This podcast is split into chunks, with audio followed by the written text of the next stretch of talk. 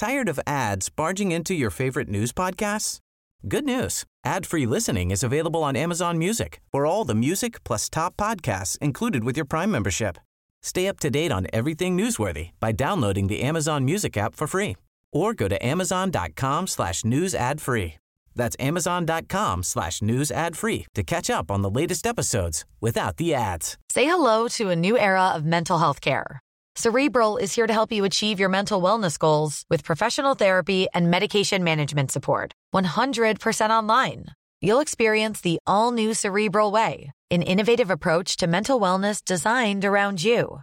You'll get a personalized treatment plan from a therapist, prescriber, or both in a safe and judgment free space. Your cerebral therapist or prescriber will outline a customized plan with clear milestones along the way so you can get to feeling your best. With Cerebral, you're not alone in your mental health journey. We're here to empower you to live a fulfilling life. So take that first step towards a brighter future and sign up today at cerebral.com slash podcast and use code ACAST to get 15% off your first month. Offer only valid on monthly plans. Other exclusions may apply. Offer ends July 31st, 2024. See site for details. Botox Cosmetic, out of botulinum toxin A, FDA approved for over 20 years. So, talk to your specialist to see if Botox Cosmetic is right for you. For full prescribing information, including boxed warning, visit BotoxCosmetic.com or call 877-351-0300. Remember to ask for Botox Cosmetic by name. To see for yourself and learn more, visit BotoxCosmetic.com. That's BotoxCosmetic.com. I have had run-ins. I think don't bite, don't bite. I don't want to really talk about. it. I've just got to hold my hands up. and Said one big mistake. I've just come to apologise, and that was Southgate. Put his foot in on a plane. I thought that's red. Now nobody else had seen it. I thought I'm backing away. I'm coming forward. Give the penalty, and then you know hindsight's great. Looking at it again, I should set him off. But I think the toughest man he's got have been Ferguson his time. It was Wigan. Wigan was my bogey team in the day. Hi everyone, welcome back to the 442 podcast. Today, Liam, We've got a belter. We've got Phil Dowd. Just to let everyone know I've got that right because they have been calling him Ken Dodd. Dodd. And that's not being uh, disrespectful, that's just me being stupid. But Phil, over 17 years as a referee, 308 games in the Premiership, he's dished out over a thousand yellow cards and 67 red cards. Sixty-seven. Not that many, really, is it? No, Yellows is pretty good, though, isn't it? What's that average per game? Three. It could Up there. Be. You had a good day, Phil? Excellent. Golf was even better. I have got absolutely annihilated by Dad's army here at side of me. That's, uh, 4 0. I think that might be a theme carrying on. hopefully it does, Phil. Yeah, yeah, definitely. Well, hopefully, he doesn't have a good partner like yourself because you started off with a bang. But, John, Let me take you right back to the beginning. Starting off, young referee. Oh, I thought you were going to say golf then, John. That's a brilliant eight irons to that green. Talk us through it. Yeah, um, I really started in '84. Now, for those of you who are old enough to remember that, that was a miners' strike. I was working down the mines at a place called Holditch Colliery in Chesterton. Um, we'd gone on strike, Arthur Scargill and Maggie Thatcher. Uh, and I just saw a local advert in the paper, referees wanted, and that's where I started. Local Hanley District League in Stoke-on-Trent. Was it was it first? Well, your first thought was it to make extra money? It was, yeah. I think at that time it was about a tenner a game, and I'm thinking, happy days. At least I've got some money for some snapping when I get home, food. so it weren't like an ambition or want to be a ref. No, that just, I think that just progressed naturally. I just got better and better. Well, I thought I did.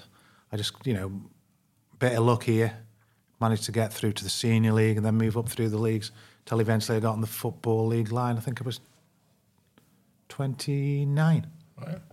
So you say you got up to the Football League. Was that an easy progression then? Was that helped or fast tracked? No, no, it was, uh, as again, lucky. Obviously, the games went well, and I think that enabled me to get on the line at 29. Do you remember your first game? On the line, I think it was Mansfield. And I think uh, local ref Jim Rushton was the referee on that game, so that helped me as well. So that'd be Mansfield's old ground, that, wasn't it? The terraces. Was it still No, the same? Still the same. Still the same, yeah. Just Just got got the main stand. Is it? Got me thinking then. No, I remember being over the far side. No, no spectators over there at the time neither. I don't think. and it's still the same now. Yeah. How did that go down? Enjoy it? Yeah, it went uh, well. I think it went well. Uh, didn't seem to get any bad publicity, so happy days. Bad publicity. No social media then, were there? No, no. I know you started out initially right to make extra money and to go, but when did when was the seed planted? When did you really take it on board that yeah, I want to be a top referee? I think um, it wasn't until probably I got on the at the time was the conference, which is now the National League. National League. So I got on the conference, running the line, and then that time, as, as you progressed, you, you went as a referee and still stayed on the line on the football league. Now you've got a choice to make whether you want to be a referee or a linesman. So sorry, assistant referee. So you can make that choice earlier on and follow that path through as your career. I had the choice of being an assistant and on the football league and refereeing on the conference as well, in the cent- the old Central League. So you've made obviously the assistant referee. Yeah, What were you five years in the football league yeah, roughly, yeah, on the line, and then I got on the the, middle. Then you got to the middle. Did that really pique the interest? Well, then was the goal then Premier League? Yeah, not not at the time. I think you know, I just thought to myself, I'm lucky to get this far. There's people who would love to be in my position. So um, for me, it was just the next step, and you know, I never even thought about the Premier League. At that time, there's some really, really good referees who probably thought, you know, I'd reached my level. Again, luck changed that. I think uh, one of the top men come and watch me, and then eventually we went professional in 2000, 2001, I think it was, with 24 referees. I mean, we were professional before. I should say we went full time, and uh, then the journey started even more. So when you got the step up from liner to the main man in the middle, Yeah. you'd be professional then, but would that still be part time? No, we were full time. Full time then? From 2000, 2001, we were full time. Right. So that meant, you know, change of lifestyle completely. Would there be like fitness tests then? Oh yeah. Um, when I first started on the football league, we used to have the old bleep test, which 10-4, I think was the pass, or 10-2. No, and then it went up to something like 13. So over the years, you know, it got harder and harder. And of course, as you get older, it gets harder and harder still. And now they've got all different tests. They've got the, the old Cooper test running around the track. And now I think it's 150 metres and so long with 50 metres walk times 40. So it gets harder and harder. I struggled, obviously. Well, and obviously, Phil, as well. I mean, I, like you said, as you get older, the recovery takes longer. Yeah. N- little niggly injuries, no different to a player. You know, wear and tear injuries and everything else. It, it becomes preparation's key, isn't it? Yeah, I was. I've got to be honest. Uh, my downfall was food, and used to carry quite a bit around the old stomach and get a bit of stick for it. But I can honestly say, throughout my career, I always give 100% weight-wise when I was on the pitch. You know, I'd, I'd got to give 100% where probably somebody was a bit. Some people were a bit slimmer. 80%, you know, was my 100%. So really, I only had myself to blame for the food, and never drank. Not been a big drinker. Never been a big drinker, but just like my food and chocolate, that was my downfall. I think we all had a bit of chocolate, don't we, John? Well, you don't need to tell me about chocolate then. Phil, so in the middle, do you remember your first sending off? Yeah, I remember my first game. I think it was December the fifth or eighth, something like that. It was early December, if I remember right. Uh, it was Fulham Everton. We're talking about Premier League or football. No, just Football League when you made the step up. I can't remember my first sending off in the football league, but I can remember it in the Premier League. Was that nerve wracking knowing what you were going to do? Well, it was your first game, and you always want to make a good impression your first game, you know, because you know your first game in the Prem, it's like, are you good enough to make it? I think you believe in yourself, but until you've actually done it, you don't know whether that step up's a big step up. And yeah, I worked hard that day and uh, ended up saying, sending a, I think it was a Fulham player off. I can't remember if it was at Everton as well, but I definitely remember the Fulham player going. Well, you've started now Premier League football. You've ended up refereeing four major finals.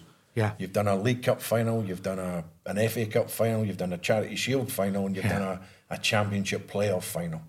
Mean, that's an achievement in itself to make four major finals at Wembley.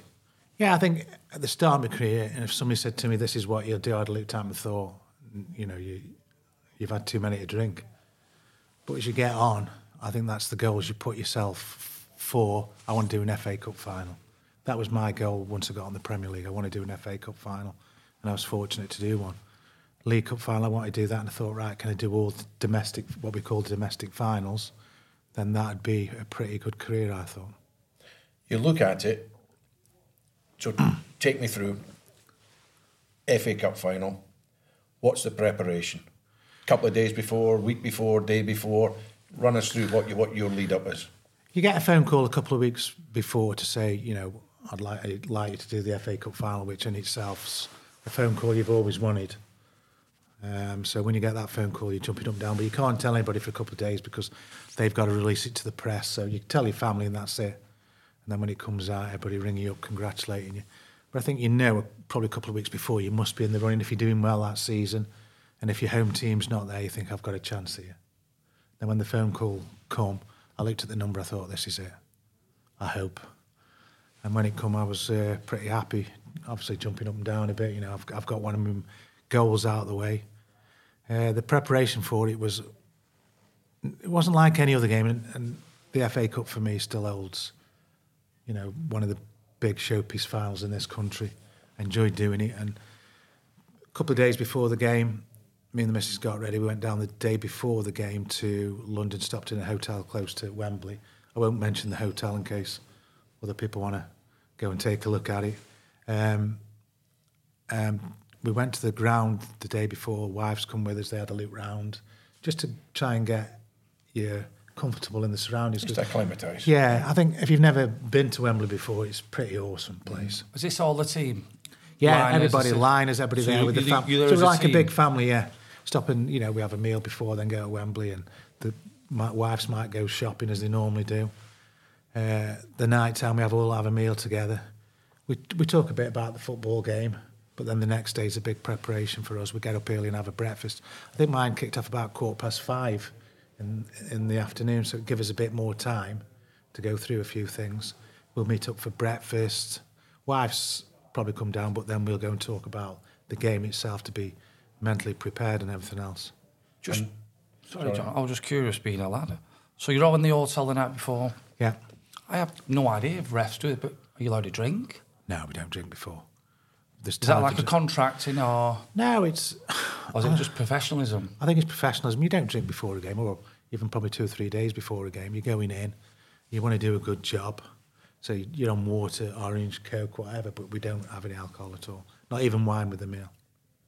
No, I Well, you, that alone brings a pressure, though, Liam, because you, you look at it, it's watched all around the world. Yeah. Hundreds of millions of people watching the game. You want to do your best, so your preparation's key, isn't it? I And- suppose if you have a picture of you with a pint the night before, and Well- there's a bad decision, it's all going one way, isn't it? You've oh just- yeah, down back. See, Yeah. we're in a. Don't get me wrong. In the hotel, we're in a room on his own. There's nobody with us. But even if somebody's walking past and there's wine going in there, it just does not look right. And for me, I would never do it anyway. And the first thing nowadays would be a picture on the phone. All of a sudden, it's going round the newspapers, and we know how the press twists things anyway. So it would be a nightmare. Yeah, there's a story there to be found in it, and they'll Yeah. just they'll find one whether you've had a good game or a bad game. This is what how the referees prepare, even though he's had a good game. Just going to drop you back.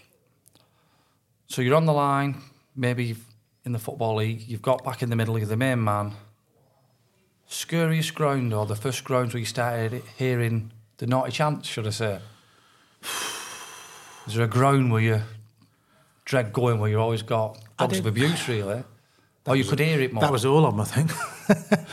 there, there is grounds which I'll say are intimidating, but the more experience you get, and I think it's probably like a player like you, John, you go and think, blooming income here, you know, it is quite intimidating. Then once you get in the action, you, ju- you just, everything just goes away, you're just concentrating on that moment. You know, you, you've heard of the, like Millwall, the old den and that like that, people say. Have you been? intimi- Have you done that? I've done Millwall's, Millwall's new ground, and yeah, it was intimidating, but as soon as the whistle goes, that's it. You're focused. Tunnel vision. So you know, in sometimes you know the, the bigger grounds, they might be having a go at you, but you don't hear because it's all muffled sound when you're in the middle, and you're concent- concentrating that hard to make sure you do everything. You don't hear it. It's when you get to the little ground you can hear the. Can you actually oh, one man hear more Oh, one man and his dogs. They're probably the worst. Is that John right? You oh can yeah. hear? Oh yeah. You'll be you know somebody be taking a throw and then they'll have the odd comment towards the referee. Do you remember any grounds what you could hear and had any comments, or did you try and forget about I them? try and forget about them, but there is definitely somewhere you go and you hear the old bloke shout something at you and you start giggling to yourself inside, you know, because even though he's having a go at you, you know, it's funny in what he's saying. in your own head, subconsciously, there must have been grounds where you didn't look forward to going to. Yeah. And uh, consequently, grounds you went to that you really did look forward to. It wasn't a ground, it was more a team. You know, so if the team was playing away, or um, I mean, I'll give you an example, it was Wigan. Wigan was my bogey team in the day. Didn't matter how hard I tried, I could never get anything right. And I think I've told you this story before. Paul Jewell was the manager, it didn't matter what I did, I was trying, trying, even to the stage where the night before you've done a lot more prep before the game, I want to get this right. And the harder I tried, the worse it got. And I was just terrible for Wigan in them days, I'll be honest. I'd say that's like golf, though.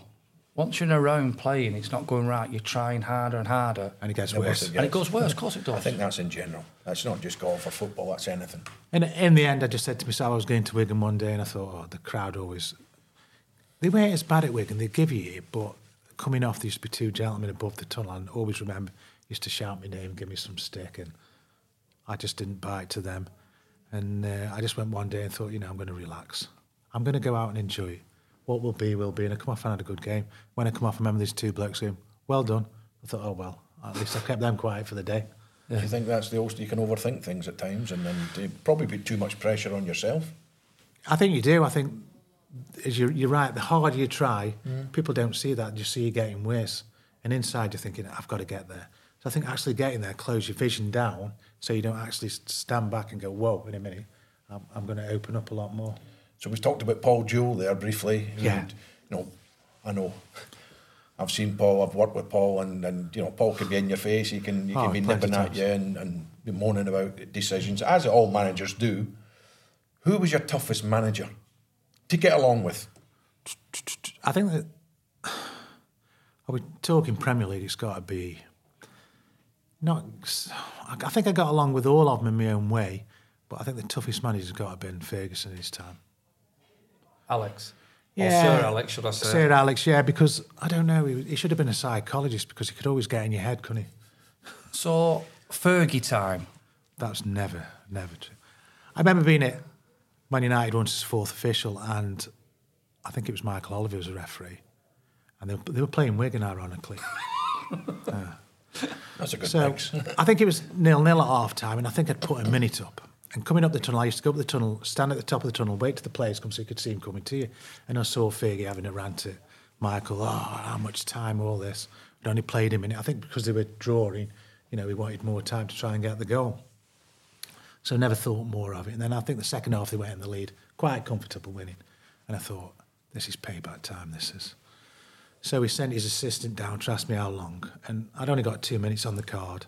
I said uh, five minutes. He went five minutes. I said, tell him five minutes. That'll make his day. So uh, I could see him through the corner. I came back when he told him five minutes. I was so feet jumping up and down, having a dicky fit. And I thought, oh well, you know, I've got my own back. Then I went out, put two minutes upon the board, turned around, had a little smile. And he, he, he gave me some expletives, but saw the funny side of it. So the opposite to what he was normally. Normally he's asking for the five. Yeah, he wanted this less. time he wanted less because he was winning. Yeah. But uh, Did no. he get in your heads? I, for me personally, I used to say to myself, "Don't let him get in my head. Don't let him get in my head." Me But he saying- has, if you're saying that. exactly. Yeah. Me saying that meant he was already in my head. So the first decision, if it went for Man United, you just went, "He's in my head." And that's what you know. You'd think, "Don't let him get in my head," and he was in my head. And subconsciously, the first decision went for Man United. I went, "He's in my bloody head." Yeah. And Look, looking back at it, it was a decision for Man United, but it was one of them where you go, could have probably got away with that, you know, and just think to yourself, you know, mind games he plays. That's why I said he should have been a psychologist. But it weren't referees he just did that with, did he? No. I mean, he, that's why, like you just said, he was the best um, and the best at his job in all aspects of it.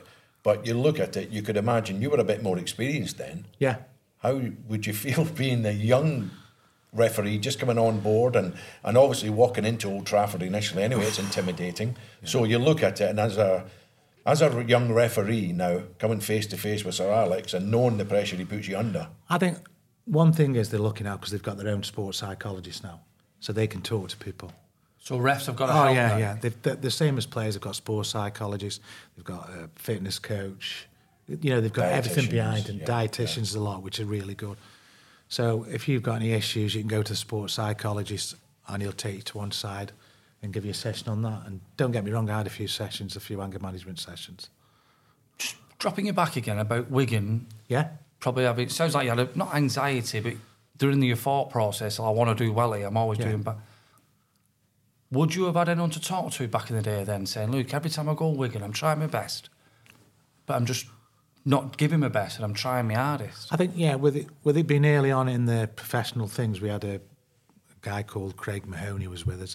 Then we had uh, Ian Maynard, and we've got Paul and Liam. And I used, I always used to speak to Liam, young lad, and he used to find I could on the same level and get on with him. So if I had any issues, I think at the time, I think it might have been Ian who spoke to me about a couple of things. So if I'd got anything, I'd go there and they'd give me try and. I think talking to somebody completely neutral gets it out, and you can actually say things to them you probably wouldn't say to somebody else. You know, and people say I talk to your wife, but It's not They the don't as know, no, yeah, you, you, you it's- still hold stuff back. But with them, I could just let it all go, and they would help me through whatever problems I was having. I had a few throughout my career. Well, obviously, I mean, mental health's a huge Yeah. issue these days. yeah. And did you ever feel then, obviously, going to speak to somebody obviously helps get it off your chest. It helps you, probably the recovery process. You know what I mean? When you're feeling a bit down or whatever. Were you ever taken out of games for a for a period through that? No, no, because whatever I said to the sports psychologist between me and him, unless it was detriment to the Premier League, then he would never say anything to anybody else. And it's easy to say now that I use a sports psychologist, but if you asked me 20 years ago, I would never have admitted it to you. You were talking to a friend. Yeah. I don't think anybody would have felt because that. I, I know things were different, and it's good that mm. we've all opened up and can talk to people. I think still there's a bit of stigma still now. I think, you know, but if you need to talk to somebody, just talk to them. You know, sports psychologists are great.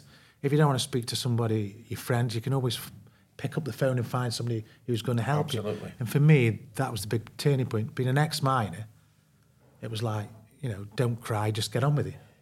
A man doesn't cry. A man doesn't open up. A man doesn't moan. Yeah. He just gets on with things. you know, you know, women can cry and that, but a Yeah. man can't. But now it's, I think it's completely changed, and I think it has helped people. Without doubt. And I think it's a good thing now that men can go and talk to somebody if they're having a problem. So if you were affected and you spoke to the sports psychologist, Yeah, was a protocol in place that if he felt you were affected, that you might needed a break from it, would he then go and recommend to the referees or did it? I think I think the good thing with the sports psychologist is he'd say, "What about this? What about that?" But he would never do nothing behind me back. So that's why we've got this trust where I could tell him stuff, and then he'd say to me, "Have you ever thought about this? Do you think you need a rest?" And if I'd said yes, I need a rest, then obviously he'd said, "Look, you need a couple of weeks off." But even then, you were thinking to yourself, "Am I just being?" Soft. soft, sorry, yeah, soft, better word, instead of, you know, just get on with it, grimace and get on with it. But I think sometimes we all need a rest, we all need a break from Break. something to help us through, or somebody to talk to, and that was a good thing for me. Talking to Liam, had me chats. When I got injured, even come down to Biddulph where I live and helped me through my injury. I never got back, but at least I got somebody to talk to. You're talking about not getting back. That was the final year when you were injured pretty much yeah, for the season, wasn't yeah. it? I tr- he gave me 12 months to get back, which was a great time. Um, at the time, I didn't know me meniscus gone. I was I was having trouble even sprinting. Like, just thinking, what's up? I was like jogging along, and I think that's when, unknown to me, is probably our first diag. You know, was on the way to Parkinson's, but I didn't know it at the time. I think that was the first probably signs that. Probably things the warning right. signs, the Yeah, first yeah, warning yeah. signs of the body kind of Yeah. giving up. Yeah, it's time to degree. do something else. Just going to bring you back to something you said about the final leading up to it. If it wasn't your team, does that mean referees have got to, I won't say expose your team, you've got to let people know it's your football team? Yes, yeah. Um, living in Stoke, I could never do Stoke because they're too close. Stoke are probably my second team. Port Vale are my first team, so I could never referee Port Vale, and they're only d- just down the road anyway. So you and uh, plus also, if you've got any family who've got season tickets at a club, you have to let them know that because obviously there's So if you've got family, got a season ticket at Everton, you can't ref. no. I'd have to put that forward and say, look, my son or my wife's got a season ticket at Everton, so straight away. I think that's just for the integrity of the competition. So any affiliation whatsoever. Yeah, anything, yeah. Just Final. imagine then, FA Cup final, Yeah. you're having the season of your life, the final Stoke v Port Vale. That's you out the art, then, isn't it? No, I'd be there when I'm watching. and enjoyed I'd it be- better. Yeah, probably, yeah. No pressure. Yeah. I'm That's go- never going to happen, though, Liam, is going to ask you a good one here. I think it's something what fans won't have a clue. I don't know what you're going to tell me now, but back in the Premiership, Yeah. talk me through a day. I'm giving it, let me, so you're from Stoke, you're playing Spurs away. Okay. What happens? What goes on? First of all, at that time, I used to hate stopping overnight. Never sleep in a hotel bed. I always liked to be in my own. So Spurs was probably just outside my comfort zone. Fixes would come through on a Monday. I'd look where I was and say, right, I need a hotel the Friday night for a Saturday game or Saturday for a Sunday game. So I'd ring a company up who they were affiliated to. They'd beat me in the hotel. So I knew where I was stopping, come through, confirmation booking, such and such hotel. So on the Friday night, I'd travel down, probably about four or five o'clock when the traffic's getting a bit lighter, make it comfortable, get in the hotel. There might be, I think now they all got to be together the night before. At the time, Is this assistant, Assistant, fourth fourth official? official. You're all together now the night before, right? Okay. Yeah. At my time, you didn't have to be. So if you were living close to, to Tottenham, you could come the day the day of the game because it was only probably 40 minutes for someone. But now, I think you've all got to be together the night before. So we used to do that, have breakfast together in the morning. Don't get me wrong, I've had some breakfast on my own where there's been no other assistance. You know, meal for one at night with my mates, myself, and a meal, breakfast on your own. Um, we used to meet up in a room at the hotel, probably game was three o'clock, I think about 11, have an hour, get picked up at 12 by a people carrier, so we were all together again, then transported to Tottenham. Right. Uh, Tottenham's pretty good because you come straight out of the people carrier, straight into the, at the time, straight into the reception area. So we were together before, get to the ground roughly, probably two hours before, so you've got plenty of time. Go and have a cup of tea, take in everything, make sure everything's right. You know, you used to have your, set your watches to make sure, you know, the goal scoring watches, etc. Make sure your communication was working because some grounds you had a bit of trouble at the time. I don't think they do now have your cup of tea, make sure the colours were right, make sure you know the colours that you've been told were correct, that there was no clashes, and then uh, go and have your cup of tea. No food laid on, no Oh yeah, they used to give you a bit of food, but you'd already eaten in the hotel before, and some of the lads used to bring their own. Probably the lads who were a bit farther advanced, you know, used to bring their own nutrition drinks, etc., etc. So would this be like in a referee's room, or would you be up in a boardroom, or a fan No, zone? Where? are At you- Tottenham, used to be in a, like it was a bit of like a boardroom. You know, you're away from the normal fans, but there was people in there. It didn't used to bother you. You used to have a cup of tea, a drink. They used to put a plate of sandwiches on there, which was good, and then uh, you could go down when you were ready to go down to get changed. So different grounds, you get treated a tad different. What I say? Um, You might be better sandwiches, better cups of tea, better, better cups of coffee, more comfortable conditions. as a referee, that never used to bother me because, right, I used to go some place, used to lay on a meal for your guests. That I wasn't interested in my guests. My main job was to do that game and bring it to the best conclusion I could. So what I used to do was just to take my own drinks. You know, there'd be drinks in the changing room, Lucozade. You'd already eaten at breakfast, and I wasn't a big one for eating at twelve. So there's no way then clubs can like not sway your mind, but treat you a little bit better, where they give you a few, I think- look after your friends, because probably- you would do that if you're a club, wouldn't you? Yeah, but it's levels as well. Yeah. Because I think you look at levels, obviously, get to Premier League level, most of the stadiums are, are newish. Yeah. The facilities are out of this world. So is the food, so is the, the welcome. Everything else is top notch. Whereas you go down the leagues, It's different. You've got a little pokey dressing room. You've got there's less rooms available Yeah, to go and sit, down, yeah. Do you know? So there's there's plenty of things in there you've got to accept, but you're not going there. What it's going to be like. You're used to it. You've been round, and, ah, Aye, and that's it. And I used to love going to the Burys, places like that. Got nothing, give you everything. You know, just just a welcome. Are you all right? Is anything we can do for you? No, we don't want anything. Sitting at Bury used to sit in that room overlooking the pitch. I think you know what I mean. Where, Was it like a, I wouldn't say conservatory, but like Yeah, yeah, that's right, and, yeah. uh, It was, yeah. you're Oh, like a really, Yeah. I wouldn't say botched up, but I would say like just Yeah, but it's but it was great. someone had some windows and they just put them in, basically, didn't they? I mean, it takes you nothing to be polite, and that's what I liked. If people were polite, hi, how you doing? You know, and you were polite back to them. You didn't like just diss them. So for me, that was the thing. People polite, do you want a cup of tea? That's all I need, a cup of tea. So back at Tottenham, you've refereed the game. Yeah. It's gone well, or Yeah. it's not gone well. What happens? Is it get changed. You used to have a debrief from what we called the observer. Then you used to come in, and then you have, have a match delegate. I think the old match delegates in the time with Mick McGuire, Okay. Paul Allen, mm-hmm. people like that. They they give you a player's perspective on the game, and you know, they used to come in and say to you, "Well, in the 17th minute, I thought it was a penalty. Obviously, I'll look at it again." You probably already looked at it on the screen, like, but we ain't telling you that.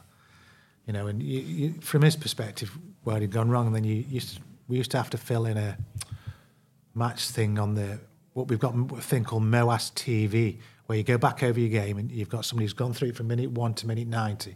This throw in was wrong. This this should have been a yellow. card. So you had to fill in your comments, and you were actually then looking at the game again from a referee perspective as well. What could I do better?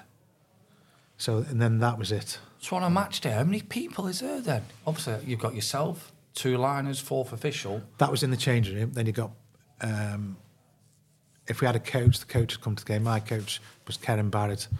Um, and then you'd have a match, what they called a match delegate, who was, who have just said Mick McGuire, Paul Allen, there was a few others at the time. I think Steve Watson was one for a time.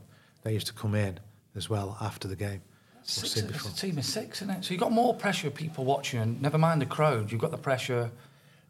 I think just going by what you said there, Phil, it's an added pressure. Knowing that people are reviewing it, knowing that you've got to sit Yeah. down and then critique yourself as well after the game, that brings a pressure in itself. Yeah, of course. That, I've got to be honest, that thing never bothered me. No? The thing that bothered me most is make sure I got the big decisions right on the day.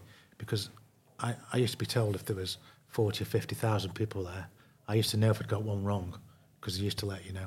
The players used to let you know as well, Yeah. You know, if you'd got one wrong. And that for me, as long as I got all the big decisions right, a little free kick we could argue about, is it free kick, is it not? That's opinion. But the big decision, was it a penalty? Yeah, I can see why you've done that, etc., etc. So you used to go through that and think to yourself, as long as I get the big decisions right, I'm happy. Don't get me wrong, I got a few big decisions wrong. I've got a good one for you. Worst player to referee. Worst, Could be for nasty or his mouth or what. I wouldn't say there was any really, really bad ones, but there's people you knew you were going to have a battle with for 90 minutes. Go on. I'm talking about Craig Bellamy. I remember watching him at a game and he gave the young referee, a, I want to say dog's abuse. He was in his ear for 90 minutes. And I just couldn't understand why every decision in his ear, in his ear. So I remember speaking to him after the game. He was at Man City and I said, Can I ask you a question? He says, Yeah, of course you can. He says, Why are you at the referee for 90 minutes? He said, If I can get one decision, I've done my job. I went, Oh, okay. So a few weeks or a month later, I was refereeing and he was having a go. I turned and I said, "You won't get my head today. and You're not getting nothing." And just walked away, just like because he, he told me what his job was to get me. So you just shut him out then. Yeah, but to, to be fair though, Phil, I, I, I go the other way there because I think the more I nip at you, the more I go at you, the less likelihood I'm going to get anything. You're probably right because I think subconsciously you just go, Yeah. "You're getting on my nerves." You don't mean to do. Probably a 50-50 foul. You give it one way against that player, knowing that he's going to get up and have another go. I think if I'm nice to you and I show you a bit more respect, I'm more likely to get a decision. When it's maybe it's a a 50-50 decision, Yeah. I'm more likely to get it in my favour. I think I think that's human nature. When you're being treated right, you treat other people right. When people start having a go, you tend to go the opposite way. Not on purpose. Don't get me wrong. I never give a decision just to piece somebody off. It was a decision where it was 50-50 thought right that way, and I look at you and you'd go, "Thank you very much." Away you go, and you, you you'd won that battle. I suppose that's a bit of psychology off you as well, isn't it? Yeah, but again, I'm going to pay you more respect further down the line as well because of that. So it, And I it's a two-way street. You know? Yeah, I'd pay you more respect because I know if I give one against you, you go, "What was that mm-hmm. for?" and I'll go to you. I might have got that wrong, John. And that's not just player side, that's managerial side yeah, as well. Yeah, definitely. So you've touched on getting the big decisions right. Yeah. Tell me the biggest decision you've got wrong. I couldn't. Rem- I've always talked about this, and it's like I always remember my bad games. I don't know why. Is that because, again, we're talking psychology? Is that because I don't want to be in that position again? Ask me my good games, I'd probably take me a while to answer, but my bad games. I did the cup final, um, talking about a big game domestic. It was Villa v Man United. In the first few minutes, Vidic fouled Agbonlahor, give the penalty, and then you know, hindsight's great. Looking at it again, I should sent him off. So, you know, I remember that decision and think to myself, that spoiled the day for me, but it still does. Even now, people ask me about that. and I don't want to really talk about. it. I've just got to hold my hands up and said one big mistake. Do you think because it was so early in the game, it was five minutes in, do you think that maybe swayed your decision, thinking, you know, we've got 85 minutes to play here, I'll give him an, give him an opportunity? I, I don't know whether it did, but it doesn't matter whether whether it's the first minute or the last minute to me now, John. I should have set him off, and I've got to say to myself, was I switched on? Like a player, were you switched on? Or were you just getting into the game? You know, I keep asking myself the same question. Because one of my assistants helped me, could me fourth. But I can't go blaming them. I've got to take No. the Tired of ads barging into your favorite news podcasts? Good news. Ad-free listening is available on Amazon Music for all the music plus top podcasts included with your Prime membership. Stay up to date on everything newsworthy by downloading the Amazon Music app for free or go to amazon.com slash news ad free. That's amazon.com slash news ad free to catch up on the latest episodes without the ads. Finding your perfect home was hard, but thanks to Burrow, furnishing it has never been easier. Burrow's easy to assemble modular sofas and sectionals are made from premium, durable materials, including stain and scratch resistant fabrics. So they're not just comfortable and stylish, they're built to last. Plus, every single Burrow order ships free right to your door. Right now, get 15% off your first order at burrow.com slash ACAST. That's 15% off at burrow.com slash ACAST. blame on myself and say, Phil, you got it wrong. You know, Villa fans s- still now, and I'm pretty sure some of the questions off Villa fans have been asking, what about this, what about that? And it, that hurts more than anything. My good games, you know, I've got my medals on a shelf and I walk past them. But when I see that Villa one, that's the one that sticks with me the most. Or subconsciously, were you maybe thinking, Sir Alex, I've got to face him? No. No? As we said before, once you're out, you're focused. You everything else is outside. And it was just one of them decisions where if I could have time back, I would do differently. And I suppose from the Villa point of view, winning 1 0, Yeah. Man United come back to win 2-1. 2 1. You know, with 10 men for 85 minutes, it would have been a different game, I suppose. Well, yeah, we hope, you know, we, we say that, but we're not 100% saying No. it. Could have been that Man United actually stepped up even more. You know, it's like yourself Yep. playing with 10 men. They seem to have an extra two on when you're playing with 10 men. Everybody steps up. But no, it was a, a game that I didn't, I enjoyed the game for because I didn't know at the time I'd got it wrong. But after, in hindsight, and obviously we talk about the players, uh, Mr. O'Neill let me know at half time I'd got it wrong and at full time. And it,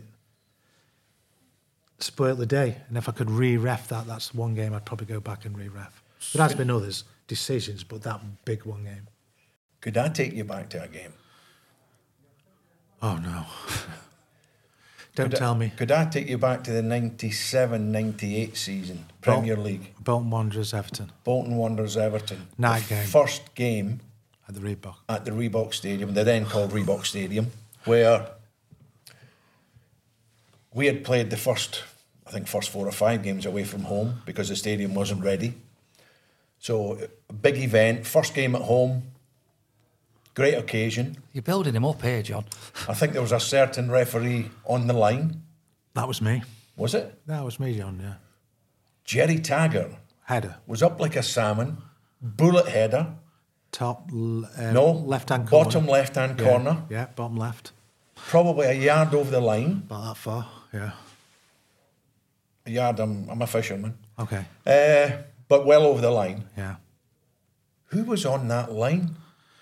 You know, something, I've really been thinking about this. I knew this question was going to come up, and I can't remember his name, but it was Ken me. Dodd. It was Ken Dodd. Yeah. That's, he wants to be called Ken Dodd now. Uh, No, I, that's that's another decision. Again, you talk about. I remember that, Yeah. and again, it was a mistake I made. On the day, I didn't honestly, honestly, didn't see anything. Didn't even see the ball. It was like, shh. I remember going home thinking it had all gone right. Um, I don't think we had. Te- did you know on the day it was over the line? Say again, sorry? Did you know on the day it was? We knew. I was standing on the goalkeeper at the time and Oh, I should have been a foul then if you're standing on the keeper. not standing on but standing next to him. Try and get me out of jail. But no, but I mean, even to this day, and I'm not trying to make you feel bad about it or anything else, but to this day, we had a dinner a couple of months ago. It was actually a 25 year anniversary of moving to this stadium. And I didn't get an invite, John. I wonder why. but uh, he still agrees, Big Gerry, and quite rightly. I mean, in his eyes, go down in history as the first goal scorer at the Reebok Stadium, number one. And more importantly, for the club, that would have kept us up that So, season. How many games were it? Five games. So I'm getting blamed for another 20 odd games. No, no, not at all. But you know yourself. Know, yeah. What, what do Right. people say at the end of the season? I'm not. I'm, that's another one that sticks with me. We talked about that one, and I, I was hoping you weren't going to bring this up, but now you have. Remember being on the line? It was one of them days. First, I remember Uriah Rennie was fourth official. Mm-hmm. I'd actually broke my flag, so we bought a new flag across. Remember that vividly. But this, I thought that's never over the. I think Steve Lodge was the ref, if I remember right. I might have been wrong. And after the game come off, and we said, "Oh, you've missed a ball over the line." I thought, I'm seeing a ball over the line. Anyway, the next day, I'm working still at the time because I'm on the line. The Sun newspaper back page, the ball is this far out, this far over. And I'm thinking, oh no, you know, it's something, you just feel like somebody's kicked you in the gut and think, oh, you know, this is obviously, would have been, I think you would have won that game, wouldn't you? 1 0. So Stayed up. That stayed with me for a while. And then uh, the ironic thing is, Everton were playing at home against Wimbledon. Was it Wimbledon? Last game at last game season. of season. I think did Wimbledon go in front? 3 1, I think. No, I ended up 2 2. But, um, I, I can't remember the score, and I'm on the line, and Everton stayed up. Yeah. I'm coming off the. I remember running down to the tunnel, and people fans on the pitch because they've stayed up. Then I hear Bolton go down, and I straight away I think back to that decision, and like you say, that one decision cost us, cost you, your Premiership. And a lot of money. Did we go down on goal difference? Kids didn't get on holiday that year. Oh, Nothing. thanks, John. And you know that's. I remember Yeah, the but you're bad a human being at the end of the day, aren't you? Let's, listen, I'm a Bolton fan. Eh? For me now, it's like, but did you have a staying up bonus if you would have stayed up that year, John? Absolutely. Quite a considerable sum of money, as I might add as well. Did but- you get it? No, we didn't, obviously. we got relegated. Anyway, Phil, that's not an issue anymore. but uh, no, seriously. I mean, it's like you said earlier on, Yeah, and, I, and I know it's easy to go back and say that game cost us, but like you said, we had another 30 games No, in but- there that we could have done Uh, better we, with. we say that as referees, but we know we've made a mistake. It's like it's like anything. You've made that mistake, and again, as an assistant, I wish I could replay that. I, don't know whether could I was replay just more focused again. You know, you, you're coming up there, big game, and you're like this. Are you that focused as instead of Yeah. you know you're not actually looking at everything? And you, you, I think you learn by your bad games more than you do your good games. I'm gonna. I'm not gonna try and help you out here. I'm just gonna state something. Human being, you have a bad game. You got to just. If, you know what? You probably didn't have a bad game. It's one decision. But that's John, a bad game. but that's what you remember. Did you for. miss a Yeah, sitter that season? I'm just asking. Is Oh, he's remembering bad games? I'm just saying you as a player, Yeah. Or do you remember Bolton missing any sitters in any games that season? No Because that's a human mistake as well, isn't it? Yes, it is, Liam. But no, but I know, I know What what, you're diplomat. saying. And I, I, no, listen, I get it. I know what you're saying, but that's what you'll be remembered for. Yeah, of course it is. And It's that's like- that's the the thankless task of being a referee. I think it's, Yeah. And you say it's like the Villa. The Villa fans have never forgiven me. I don't blame. 'em. I suppose if I was a Villa fan, I wouldn't forgive the referee. I see that as my chance of winning a League Cup. You know, I've made a mistake there, mm. and I've got to live with that until I die. And I suppose I'll still get stick for it another twenty years if I'm still here. But we've played golf for you today. We know, one, you're a great guy. Thanks. Two, you're very funny because you've done me like a kipper a few times. It's very dry. I don't even know, but he's got a dry sense of humour, isn't he? has. But more importantly, you, you finished refing ages ago, and Yeah. these are still hurting you. Now I'm going to think now. After the Villa game, more than anything, because that was high profile. Could you walk around the streets, or could you go on holiday? Could you do your normal things? Yeah, I, I could because obviously I made sure I went anywhere near the Midlands. But where I live, we've we've got a pretty good community, and the lads always used to look after me and go out. And you know, there's never anything said. There might have been a sly dig, but a bit more of a joke. And you know, I just wanted to forget things like that. And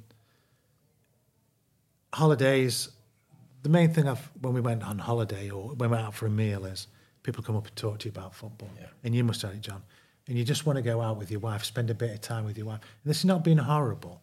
That's when I see people now, and then if I know him, I'll go. He's with his wife and kids. Leave him alone. Let him give him a bit of time. You know, I just I just wanted time with the wife because when you were footballing, you were away for such a long time. It wasn't just like Saturday, Sunday, you'd be away training. So I used to put a cap on or a pair of glasses, and know, especially if we're going somewhere we'd not been before. Don't get me wrong, if it was in the local pub, then you expect the lads to have a chat and do anything like that. But it was with the missus. I just want to be away from football. And I suppose, depending on where you are, Phil, when you've got the hat on, you've got the glasses on, there's times maybe you see a group of lads and you think, God, I hope they don't recognise me. No, maybe you've got the kids there. You as must have well. had that as well, No, so- do you know what you do? Do you know? And, and maybe they've had a few, Bevies. a few shandies, and, and all of a sudden you're thinking, God, if they recognise me, I could be in for a bit of stick here. And I don't really want the family to be involved. No, or to, yeah, s- you do. to see Dad getting slaughtered, if I'm honest with you. I'd rather, if I was on my own, I've got no issues. They can slaughter me as much Mm. As it. them. If the kids and family and the missus there, Yeah. I don't want them to hear that because I think it affects them as well, which is unfair. Best player you like to ref? Best, there was a few. I've got to say the best player I've seen in ref is probably Stevie Gerrard. And that, I, I say that because, I mean, we've had brilliant players, but he, he could tackle, he could score, he could pass, and it, most of all, I think he gave you 100% every game he went out. He was a winner for me. Yeah, Proper, proper leader, professional, he? wasn't He he? was a proper leader of men. There's other players who I got on with, and people will say, "Blooming, I think I mentioned Joey Barton before. Absolute gentleman to me on a football pitch. Crossed that white line, and I knew he'd got. Probably he was battling against still the other eleven, but never had an issue with him. Always Showed you respect? Yeah, a lot of respect. Like a rugby player? Shows uh, yeah, I never. All right, he might have said a few choice words, but never abusive. He was always asking in the right manner, and that's why I think I got on with him. Do you have any crack with any of the players? Uh, all the time, me. I was always having my dry banter, as you put it, and they give it me back, and I haven't got no issues with that. If it stepped over the mark, they'd tell me, and I'd tell them, you know, it's a bit too close to the bone. But we used to have quite a lot of banter, especially with the Bolton players. When I started to referee them, they, they forgive me a bit. Your Nolans. Did you have the crack with Kevin Nolan? Oh, I was a great lad. Absolutely great lad. Was that a mutual respect banter like? Yeah, he used to give me loads, but I knew where it was coming from, and I used to give him loads. And it would just banter, and I- think it got him on my side a bit. If there was ever an issue, Kevin was the skipper as well. he? He'd come back and, you know, give his ten pence, but I knew he never held a grudge. I don't know what he's like now. I know he's at West Ham now, isn't he? I saw him as a manager at Leighton Orient County, was it? Notts County. Notts County. Passionate guy, really passionate guy. A lot of respect for him. Well, he, he's no different now as a player. You know, as a player, he was really passionate and again a leader, and he'll be no different in his coaching and managerial career. I remember Kevin and uh, being a m- skipper at Newcastle when they played Sunderland. Yep. And I know you've seen the picture, so I'm going to bring it up before you do. It's here. Lee Yeah, a-. Newcastle Sunderland's always a fierce derby, and uh, I went up there thinking, right, I've got to be strong because show any sign of weakness, they're going to kill me then. But so I remember them coming in the change room as he did before. I don't think they do now. And he said to him, look, don't come at me because I ain't going to back down, or words to that effect. You get as good as you give. I can't remember the time after about first half, I saw Cattermole running at me. I thought, normally you'd go like this and back away. I thought, I'm backing away. I'm coming forward. Best form of defence is attack. Same as in golf. So I come forward and Cattermole's there like that. And it looks like I've put the nut on him. I didn't. We just come pretty close. And the, fortunately, again, the sun caught the pictures where I'm coming forward. And talk about we talk about management. The picture was there, and I'm thinking, oh no. I was just thinking, did you get a bollocking for this? Yeah, I'm- coming to that story now. I come down for breakfast because we're at a training camp a couple of days before. And Mike Riley, who for me is a great man manager, I'm sitting next to Bolton referee Mark Halsey. I remember that clearly. Mike comes through the door, got a paper in his hand, puts it down with a picture facing me, and I think, oh no, I'm having it now. And Mark looks to me and says, that's not very professional. I said, I'll tell you what, Mark, I says, talk about man management. For me, that's the best thing he could have done because that's given me a kick up the backside. He's virtually telling me that this is not acceptable. So I see him coming back from his breakfast and I meet him thinking he won't notice me. Obviously, he's put it there for a purpose. He sits down. He went, I went, yeah. He says, what would happen if Lee Cattermole had gone down holding his head? Your career had been finished. And me thinking, I'm thinking to myself, I didn't say this, I'm thinking, well, if he's gone down, normally when you're in a fight, you make sure they stay down. so, but I couldn't say that. I went, yeah, won't happen again. That was it, closed. And for me, that was the best thing he could have done.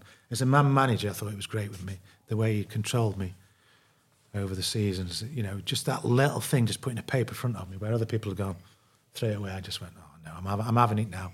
And I think that's what you get from different managers, the different sense of how they manage people. And I got a lot of respect for him doing that. Had he taken me in a room and started on me, I think he knew as well. I'd have started having to go back. And it wouldn't have got anywhere. We know, but he'd done the job, gone, finished, done. Well, I think he's shown you the respect there, hasn't he, as well? Because I would have think he would have had a bit of heat on him Yes, as definitely. well, you know, with the press and the involvement of everyone above else. him, yeah. And people above him were saying, listen, that's not on. You can't be doing that. So he's probably protected you and looked after you. I know, and known how to manage you. So, I mean, that was. And like that's you why I said, got excellent. respect for him, yeah, because the way he did it. John, I'm going to bring you in here. Back in the day, in changing rooms, different characters, different managers need to be different with each player. Some people can have a bollocking. Um, is that actually true? Absolutely. I mean, there's. Listen, you, you've got a squad of men there, 20 odd players in your squad. Some you've got to put the arm round, some need a kick up the backside every day. You know, some you've got to go toe to toe with them, you know, and tell them. The, tr- some take the truth, some don't like the truth. So you've got to find out quickly as a manager or as a coach who takes what, what works for them, what makes them tick. And it's no different to, to a referee. It's no different to anything in sport. You know, that's you've got to find out what makes people tick. Yeah. Because you've got to play to their strengths. Well, you both did today. Yeah, but that was That was teamwork, wasn't it? Yeah, we, we, we knew what we both wanted. I can actually say that after the second, I said, we better give him a chance. And John went, no, let's do him. If you're going to do something, do it right. There's no point giving them. Hey, I think that was my English mentality coming out where we'll ease off when we're 6 0 up. Where yours was, no, let's go for 10. Yeah, let's really 10. finish. And I Definitely. think, and I If you were think that- thinking he's a nice lad, Liam, let's sleep up, and uh, John, we're going in for the Yeah, kill. but do you know something? He's right. How many times as a team do we start slacking off and then they come back into the game? Exactly.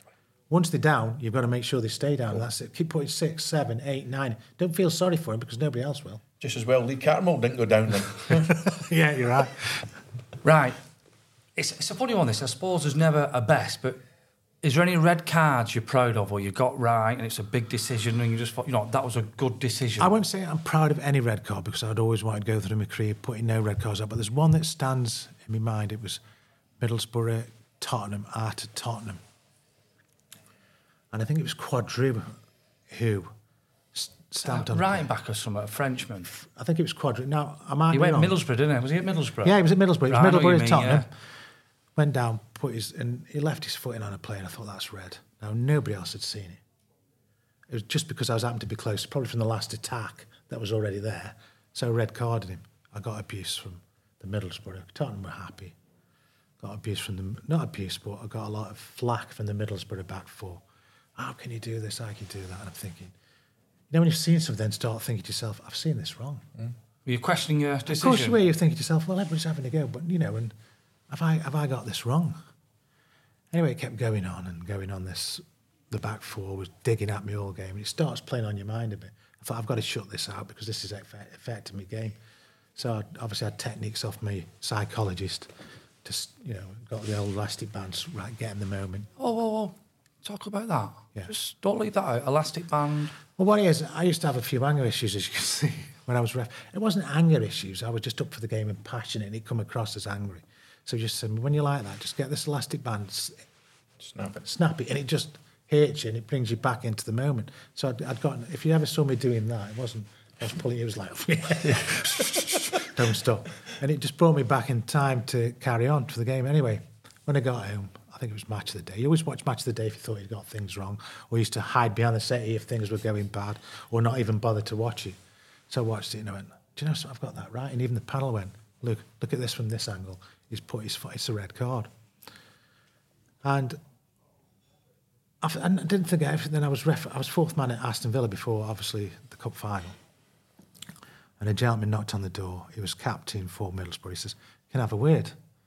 I said, "Well, "Can you wait? Because obviously we've got our team. To speak to you after, not being, I didn't want to come out of the our team talk just to speak to him because I thought it wasn't the right thing to do. So anyway, in the tunnel after, uh, you wanted to wait. He says, "Yeah." He said, "I've just come to apologise. I said, "Apologise? What for?"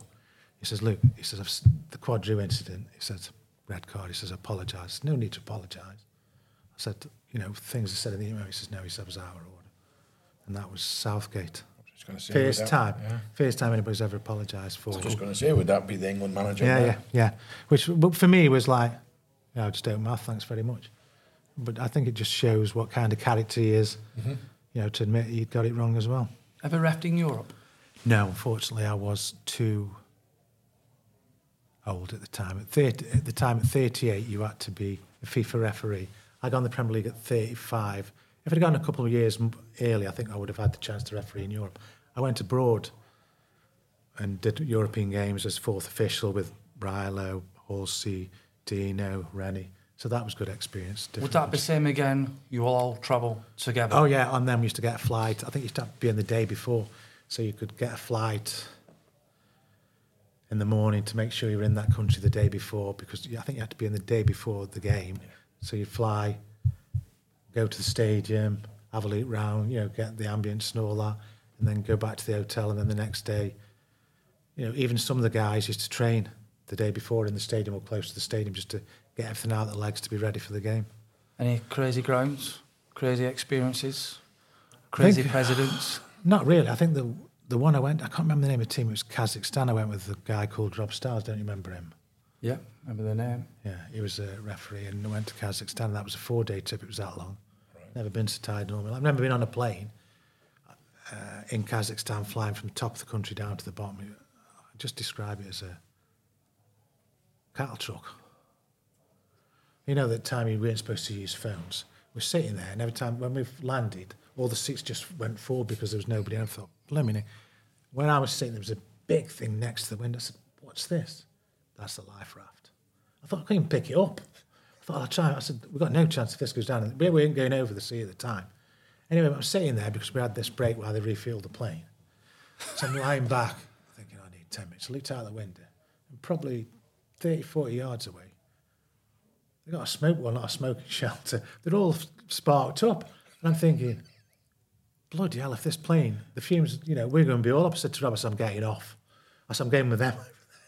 He said, You don't smoke? I said, I know, but I'm still standing with them. I said, This goes up, we're in trouble. I said, Look at him. Fueling up in, you know, this country would never, health and safety at that time over there was completely different. The glory of a European trip. Oh, yeah. People think it's great, glamorous, but I didn't eat anything for four days because some of the food was horrible. Uh, sorry, it wasn't horrible, but for my taste buds and everybody else's, it was just like, for them, it would have been normal stuff, but I just couldn't eat it. So for four days, maybe I should have gone Didn't for eat a for four days and started smoking just to get off the plane. There's So- me hour waiting if you think, yeah, passionate atmosphere, we're in Athens or in this. The other thing is, it didn't kick off till about 11 o'clock at night. Yeah. 11 o'clock. The stadium's full, and I'm thinking, but yeah, 11, that was because of the temperatures, obviously. Yeah.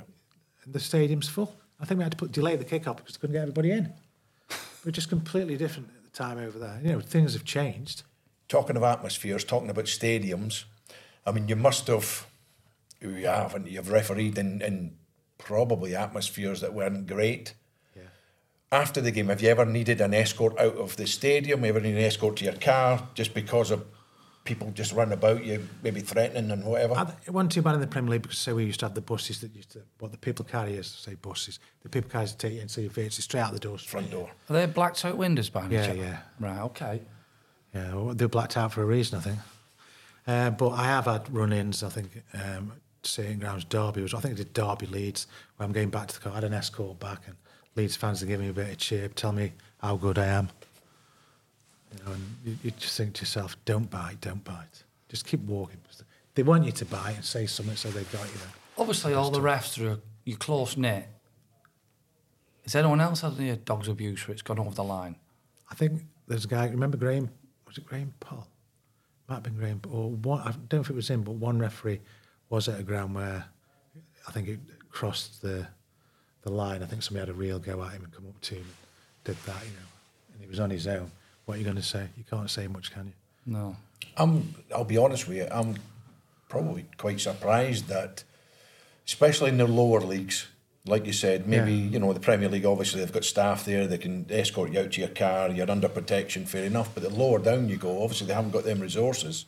I'm surprised no referee hasn't, and this is probably the wrong thing to say, but being assaulted or been really accosted think- on his way to his car. Do you mean he's had a good slap? Is that what you're saying in a posh much. I think? I think what it is is you don't. Again, it comes to this thing of being, you know, it's, oh, I'm a man, I can look after myself. But I think it's, it's, it's about being sensible. I used to come off and think, this hasn't gone too well. The home fans are not happy. the worst thing I can do is go walking through the home fans with me head held high because I'm just a target for somebody. So I used to say to the security, right, we're going to stay next to 10 minutes, let them clear. So there's, they always used to be one or two just waiting for you. They knew where you come out, they wanted to dig. So you used to have the security just take you around to your car and get off as soon as you can. Would you like to ref now with VAR and everything? Would it make it easier or harder?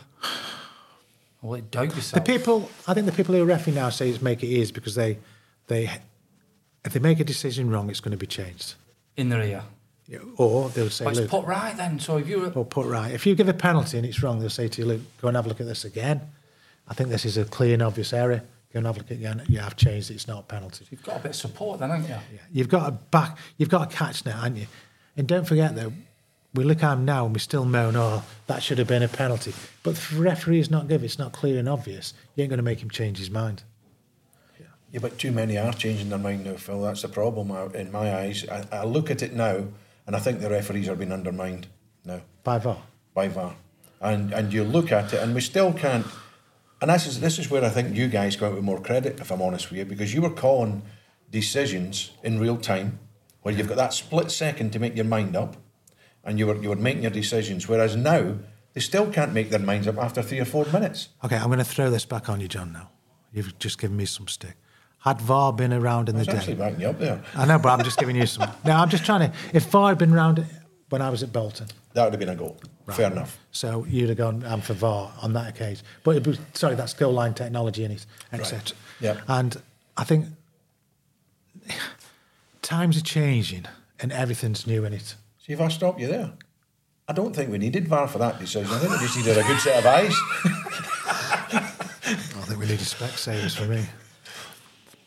Uh, yeah, I totally agree. But I think I don't like football for me.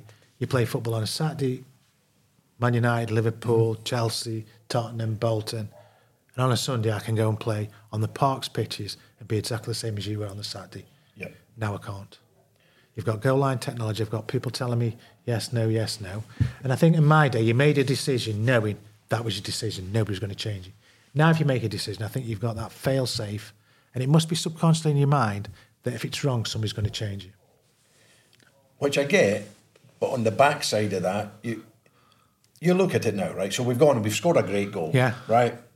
Now, the players stop. And wait Pause. And they're standing with their arms folded. The crowd are like that, bated breath, waiting to celebrate. And sometimes three, four minutes later, it's a goal. Oh, brilliant.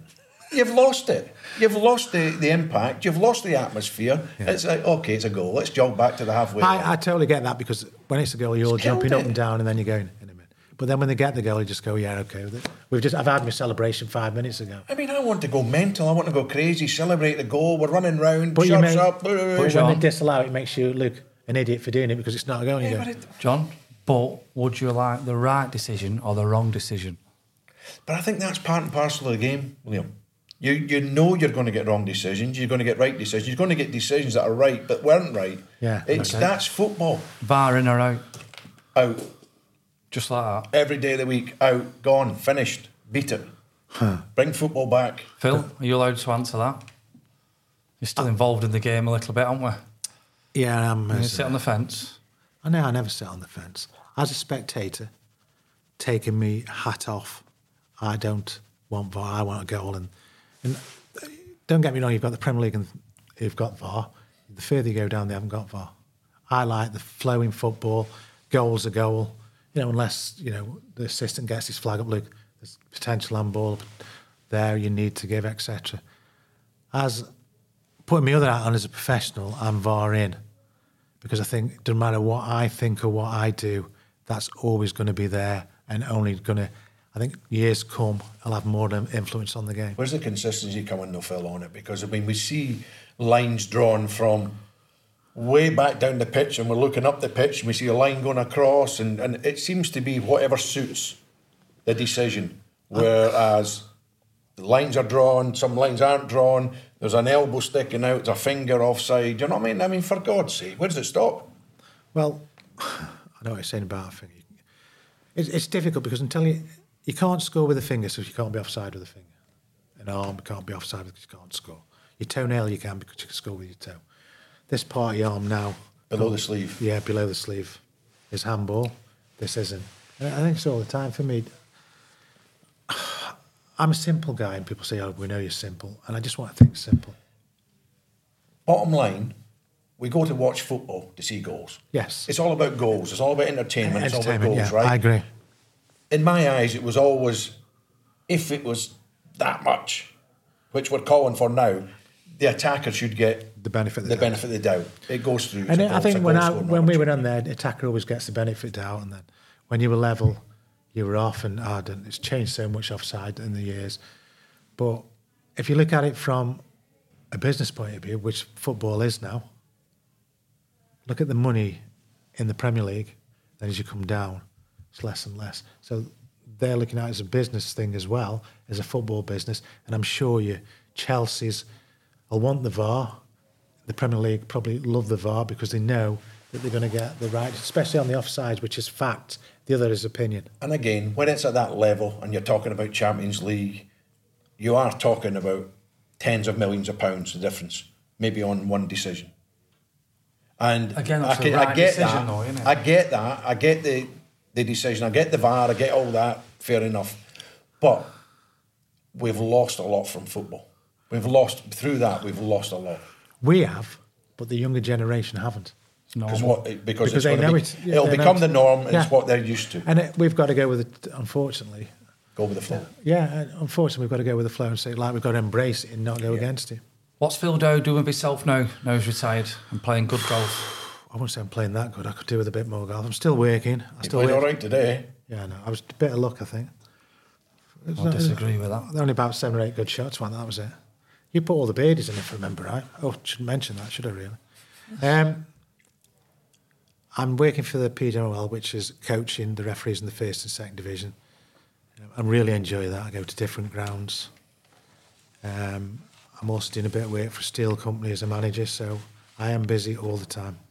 And then whatever jobs the wife gets me to do. There's always some of Unless them you- in the, in the house. Unless she hasn't done them already. Right, we've got a new segment in the show. It's Yeah. John's Rapid 15. Not Rapid 11. No, we're going for a rapid 15, Phil. Go on then. So I'm going to start you off. Rory McIlroy or Tiger Woods? Rory McIlroy. The Open or the Masters? The Open. Tea or coffee? Coffee. Brown or red sauce? Brown. London or Manchester? London. Best golfing holiday destination? Portugal. Favourite golf course played? Probably the Belfry. Lowest round? Par. Hmm. 14. No, that was one of them games where you know you just go out every day and whatever you hit just happens. I think sorry, I tell a lie. I think it wasn't par. I think it was one or two over par. Okay. But it felt like a par. Best stadium ref in? Best stadium? No, I've got to say Port Vale. Is that Vale Park? Yeah, Port Vale. Or no, the best stadium has got to be Wembley. Okay. Ronaldo or Messi? Messi. Links Golf or Parkland? Links. Favourite car? Range Rover. Old Wembley or New Wembley? New Wembley. Best golfing referee? Uh, Mike Dean. Worst golfing referee? Lee Mason. John or Said Liam? that quick, didn't it? John or Liam? Steve. I'm sitting on the fence. Brilliant. I've enjoyed that, Phil. You've been great. A lot better than that, Ken. Yeah. He's not bad, is he? That Ken? We'll have him on next time. Yeah. He lives around this neck of Doddy. the woods, doesn't he? Phil, it's been an absolute pleasure, honestly. And I think, you know, as a referee, you do get the rough end of the stick far too often. Uh, I think you've come on today, and hopefully that'll change a lot of people's perceptions on you. You look, you look like a miserable bugger at times, but you're actually a funny guy and a good guy. So that'll come across. And you've been fantastic. Thank you. Have you forgiven me yet? I've forgiven you. Thanks. I'll forgive you. Oh, thanks, mate. Sorted. Do you know what I'm thinking, John? We've got Alan Thompson on next week. He won't forgive you. He scored the first score at the Reebok. He'll forgive me. Uh, technically, It was It's gonna be his- Taggart. it's gonna be his mate now, isn't it? Yeah, 'cause He actually, owes you yeah, one, doesn't never he? Yeah, he does. No, you'll still think of the money you lost. no, Phil, you've been great. Uh, thanks a lot. No Yeah, problems. Brilliant. Last one, Phil. We always give a little donation to charities or a charity of your choice. Um, I think, well, as we played at Congton, I think it only right of 50% there, and then I'd like uh, 50% to Parkinson's. As I'm obviously battling that now over the next few years. Tired of ads barging into your favorite news podcasts? Good news. Ad-free listening is available on Amazon Music for all the music plus top podcasts included with your Prime membership. Stay up to date on everything newsworthy by downloading the Amazon Music app for free or go to amazon.com slash news ad free. That's amazon.com slash news ad free to catch up on the latest episodes without the ads. Botox Cosmetic, onabotulinumtoxinA, FDA approved for over 20 years. So, talk to your specialist to see if Botox Cosmetic is right for you. For full prescribing information, including boxed warning, visit BotoxCosmetic.com or call 877-351-0300. Remember to ask for Botox Cosmetic by name. To see for yourself and learn more, visit BotoxCosmetic.com. That's BotoxCosmetic.com.